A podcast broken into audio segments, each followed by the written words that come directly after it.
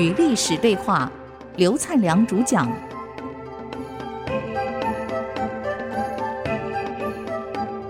好，欢迎回来与历史对话。我们刚刚也谈了一下啊，坦白讲，我们学历史的目的，真的不是为了记流水账。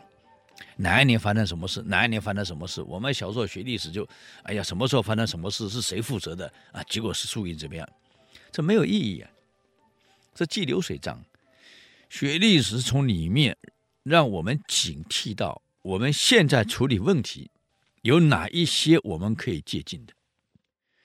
现在永远很清楚，就跟你讲了，我经济没有发展起来，其他是白谈。安倍也很清楚啊。你不看他是傻瓜，他很聪明啊！日本经济再不起来，你谈什么跟中国竞争？谈什么是去在世界舞台上唱戏？今天几个大国瞧不起日本人，是我们台湾人在哈日本呢。你到国际舞台看看了，根本就瞧不起日本人。英国的教科书就要写，那是 tiny country，tiny 是非常小，他瞧不起日本的。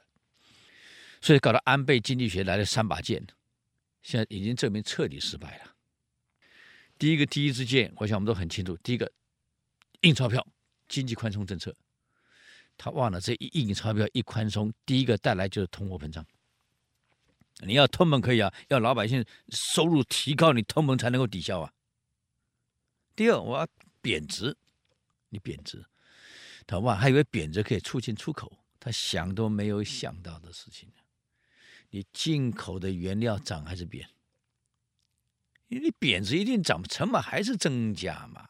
我们老板刚刚赶到大陆去了，大陆厂接了一大堆日本订单。我们问他：“你不是日本日币贬了吗？”哎呀，没用啊，原料钱涨了，贬没用啊，反而成本更高。再加上宽松政策，通货一膨胀，怎么办？怎么办？没戏了，没戏了。再来要扩大什么支出，扩大什么政府开销，你没钱讲这个都没用，没有钱你增加什么开销，提升经济？结果安倍经济学刚开始出的时候，哇，第一季度哇，成长三点多四点多，很高兴啊。到第三、第四季呢，剩零点几了，没有用啊。而且他更没想到，你日币贬是不是？周边国家跟着贬，没用。大家涨你贬，你你外销才有竞争力呀、啊。你贬吗？大家跟着贬。可中国贬，我中国原料自己有，我不需要进口啊。我不会增加成本，你会呀、啊？你怎么跟他争？哎呀，他搞错了，他的目标是对的，经济要先起来，经济不起来，老百姓生活一旦出问题了，在古代暴动就产生了，革命就产生了，这没办法的，所以他先发展经济，再来呢就是政治要亲民，你要发展经济，政治不够亲民怎么行？所以永远对政治上的贪官腐败抓得很厉害。毫不留情，做得好的，我给你奖励升官，政府给你很多好处。一旦被抓到了，绝不留情，啊，这是对的。政治不亲民，所有经济发展过程会因为这腐败而被打折扣，甚至于被吃光，甚至于更惨。所以大陆这习近平上来后抓贪官，你们猜抓多少人呢？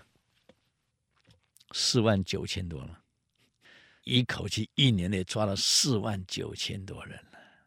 落剑下马的省长一堆呀、省长部长照样落下来，毫不手软。嗯，这对的。所以发展经济，政治要亲民。下一步骤，政治起来了，经济起来了，你部队要能打仗啊。所以荀子讲啊，这个经济没起来，无足以养民情；国不富，无足以养民情。国不强，无足以存其富；国家不强，所有的经济发展你保不住，是别人的。你得发展部队，国防得强啊，否则我怎么把北齐给灭掉？怎么收南城呢？所以，为了发展政治亲民，下一步就是为军事国防打基础了。为了这样，啊，老兄很有意思啊，啊，跟将士同甘苦。古代打仗跟现在不一样，古代打仗，那国家领导人要打第一线的，要冲锋陷阵的。他老兄呢跟士兵一起同甘共苦，啊，一起行军，一起冲锋陷阵，一起从事军事训练。亲自到脚场去缴兵阅兵，部队演习的时候全程参加。他不是观看哦，是穿上军服跟你一起玩呢，跟士兵一起在山谷里面行军，几天几夜，一样跟你参加几天几夜，跟部队一起吃饭，一起生活，一起行军。看到表现好的，马上尝试。这样的一个领导人，你看到没有？不是这样的部队怎么行？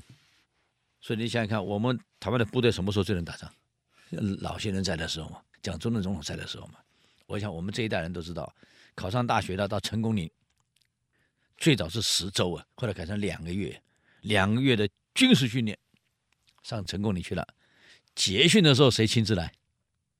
老总统亲自来结训典礼，亲自来检阅部队。我们以前大学联考一考完一放榜，就是先到成功岭，两个月完了以后结训。老总统亲自到，亲自检阅。那时候部队训练严格啊，但也有一点我们现在诟病的了，打兵打得很凶。现在哪敢打兵啊？一个连长过来，啪一脚踹过去，我亲眼看的，啪都踹过去了。我永远记得我到成功里报到第一天，我们来排一个成功大学的，他嘴巴合不起来，老是在像在笑一样。然后当时我部队有个名词，你牙齿白。就是你牙齿没嘴巴没闭紧，牙齿白。你刷什么牙膏？那个兵回答：报告排长，我刷黑人牙膏。报到第一天嘛，牙膏是新的嘛，给我拿出来，拿出来，整条给我刷完，整条给我刷完，哇哇哇哇刷。那天晚上吃饭问他什么味道，不知道，完全不知道。他以前很严格的呀，哎呀，现在太松了。成功岭也废了，文武教育也没有了。以前老总统在的是文武教育，能够出将，能够入相，文武教育，现在没有了。所以你看，成功岭完毕刚回到大学开学第一天，那那一段时间，哎呀，生活真严谨，被子干干净净，整整齐齐，把军人生活那套带到大学里去了，生活都严谨。呃，现在没有了，散散漫漫的啦，什么礼仪也没有了。所以宇文邕对。军事训练跟教育非常重视，这是他的改革之一。好，好，我们再休息一下啊，再回来继续历史对话。